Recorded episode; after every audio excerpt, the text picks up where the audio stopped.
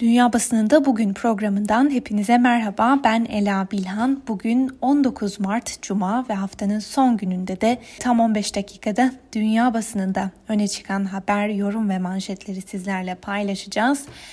Bültenimize her zaman yaptığımız gibi bugün de Amerikan basınında öne çıkan haberlerle başlayalım. Başkan Joe Biden göreve gelmesinin ardından ilk 100 günde 100 milyon koronavirüs aşısı hedefinin şimdiden aşıldığını açıkladı. Biden yönetiminin göreve gelmesinin 58. günü olacak. Bugün içerisinde 100 milyon aşı hedefine varılacağını da ekledi. Biden bundan 8 hafta önce koronavirüsü karşısında en hassas topluluk olan yaşlıların %8'inin aşı olduğunu, bugün ise 65 yaş üstü e, nüfusun %65'inin en az bir %36'sının ise 2 doz aşı olduğunu kaydetti. New York Times'ın aktardığı bir diğer habere göre aşılama sürecini iyi yöneten ABD bu kez de Meksika ve Kanada'ya milyonlarca doz aşı göndermeye hazırlanıyor. AstraZeneca firmasının ürettiği aşının 10 milyonlarca dozu Amerikan üretim tesislerinde hazırda bulunuyor ancak aşı henüz ABD'de onaylanmadı.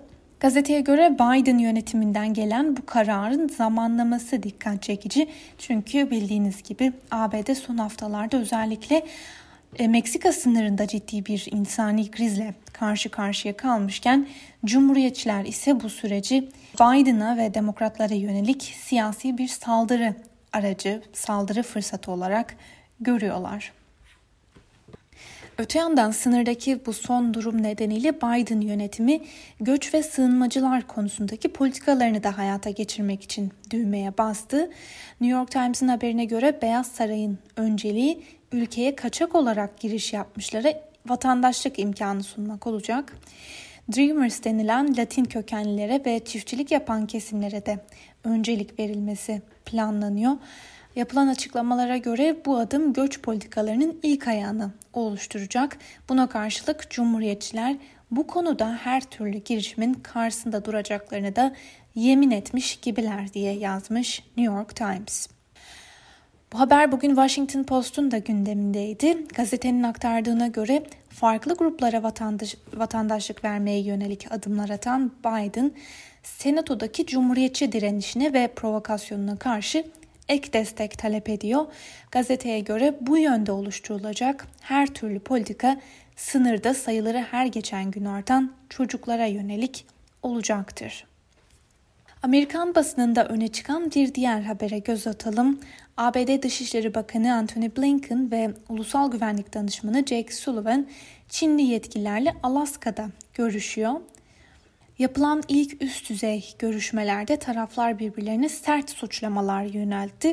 Çinli yetkililer ABD'yi diğer ülkeleri Çin'e saldırmaya kışkırtmakla suçlarken ABD'li heyet ise Çinlilerin gösteri yapmaya niyetlenerek görüşmelere geldiğini iddia etti. İki ülke arasındaki ilişkilerdeki bu gerilim son yılların en üst seviyesine kadar yükseldi. Bu haberi gündemine taşıyan New York Times gazetesi ilk görüşmede karşılıklı suçlamaların sürece damgasını vurduğunun altını çiziyor. Görüşmelerde hırçın bir tonun hakim olduğunu da eklemiş. ABD'li yetkililer görüşmelerin bugün de süreceğini açıklasalardı Çinli heyeti toplantı formatını ihlal etmekle de suçluyorlar. Gazete özellikle yorum köşesinde bu hafta Georgia eyaletinde 3 ayrı masaj salonuna yönelik yapılan saldırılarda 8 kişinin öldürülmesini bir kez daha ele almış. Düne benzer yorum ve analizler aktarılmış. Bu analizlere kısa kısa değinelim. Birçok kişi son silahlı saldırıları uzun süredir kendilerine yönelik olduğunu söyledikleri ırkçı bir kadın düşmanlığının doruk noktası olarak gördü.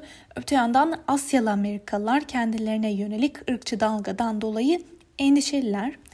Korku, üzüntü ve acının bir arada yaşandığı son günlerde Asyalılara karşı nefretin ele alınmamış olması da ayrıca öfke yarattı.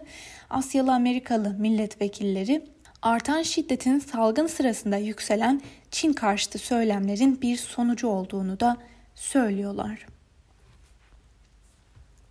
Washington Post gazetesi benzer bir şekilde siyasilerin bu konuda ırkçı söylemlerdeki artışa işaret ettiğini vurguluyor ve bu saldırılardan bu nefret dalgasını sorumlu tutuyorlar.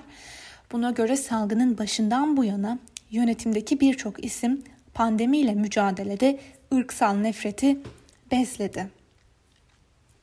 Ve bir diğer habere göre de Biden Asyalı Amerikalılara ulaşmak adına Georgia'ya yapacağı ziyarete yeniden yön verdi. Son saldırılara odaklanmak ve ırkçılık dalgasını önemsediklerini göstermek için önümüzdeki günlerde farklı adımlar atacak olan Joe Biden şimdiden farklı bir taleple karşılaştı. Sivil toplum kuruluşu çalışanları ve Asyalı Amerikalılar sosyal yardımları memnuniyetle karşıladıklarını söylüyorlar. Ancak üst düzey yönetim görevlerinde az sayıda Asyalı Amerikalı olduğu için hayal kırıklığına uğradıklarını da dile getirmeye başladılar. Bültenimize İngiliz basınıyla devam edelim. The Guardian gazetesi bugün farklı bir podcast serisi yayınladı. Podcast'in içeriğinden de anlıyoruz ki Meghan Markle ve Prince Harry'nin İngiliz kraliyet ailesi hakkındaki iddiaları İngiliz basınının gündeminde olmaya devam ediyor. Gazeteden Jonathan Reedland'a göre zaten İngiliz monarşisini kaldırmanın zamanı gelmişti. Ortaya atılan son iddialarla beraber kraliyetin çöküşü hızlanabilir hatta çöküşe bir adım daha yaklaşıldı. Independent'tan bir haber paylaşalım.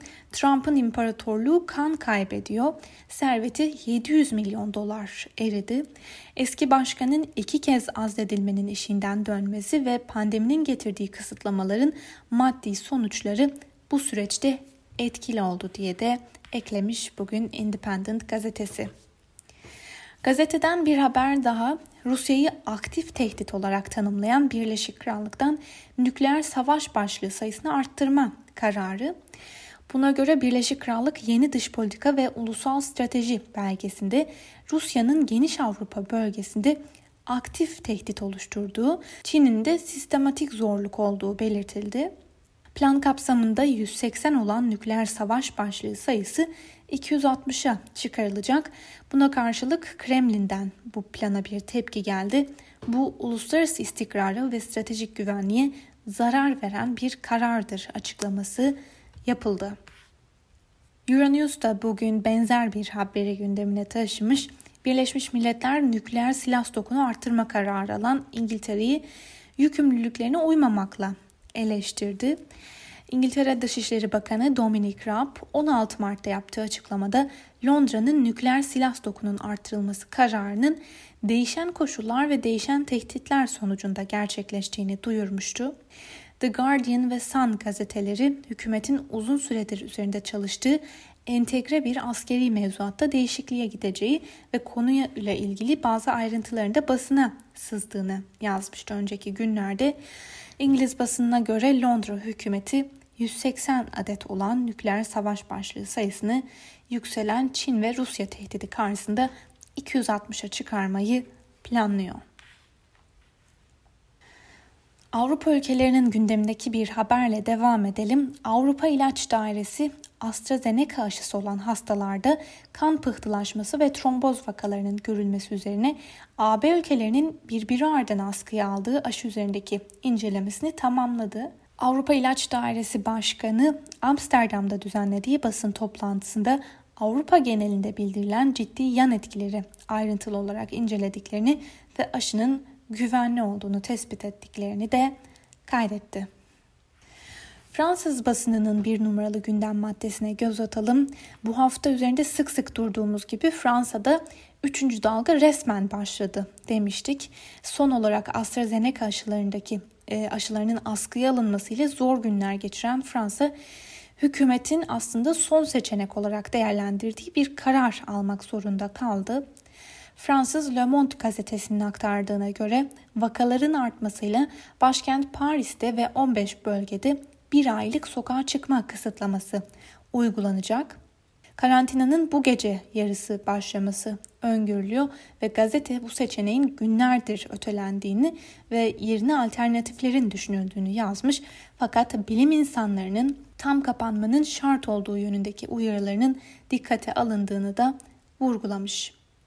Alman basınından Die Welt gazetesinin ilk sayfasında bugün Doktor Özlem Türeci ve e, Profesör Uğur Şahin'in fotoğrafları var.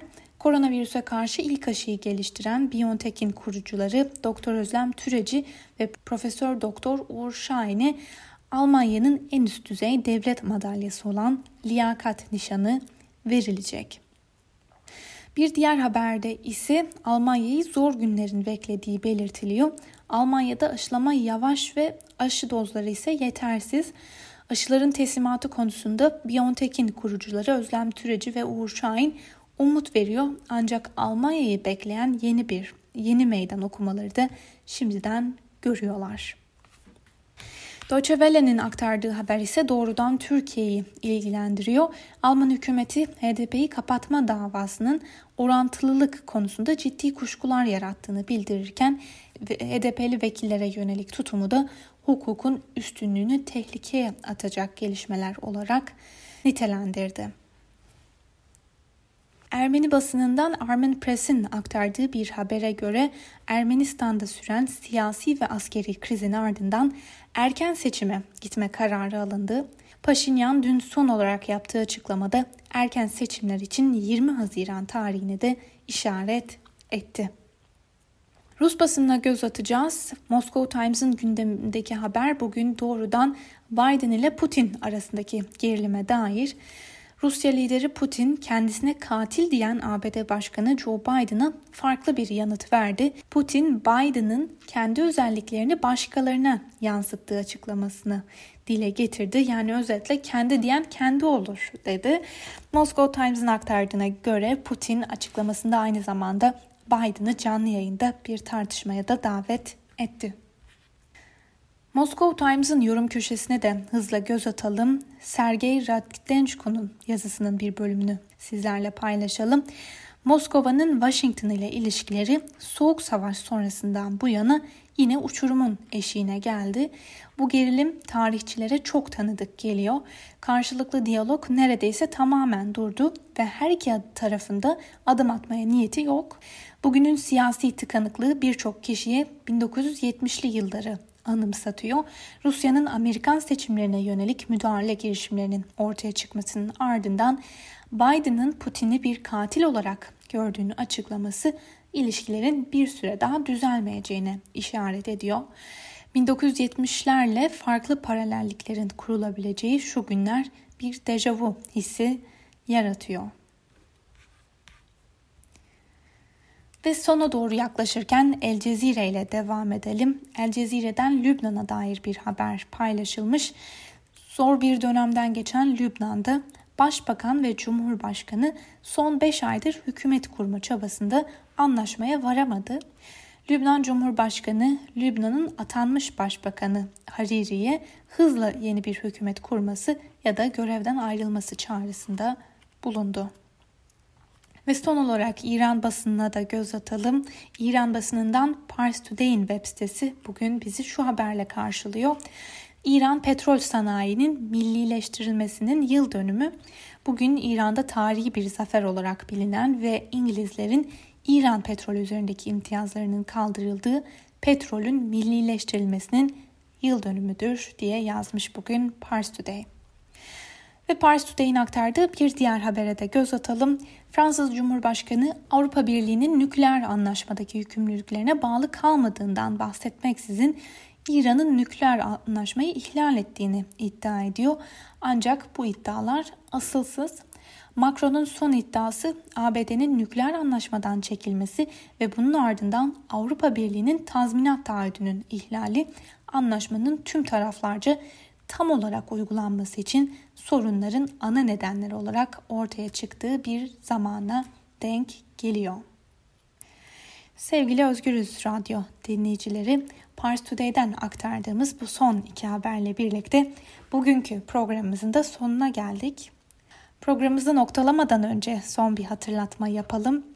Özgürüz Radyo'nun birçok içeriği gibi Dünya Basınında Bugün programını da hem Apple Podcast hem de Spotify üzerinden her an günlük olarak takip edebilirsiniz diyelim ve programımızı bu hatırlatmayla birlikte noktalayalım. Haftaya pazartesi günü aynı saatte tekrar görüşmek dileğiyle sizlere şimdiden iyi hafta sonları. Hoşçakalın.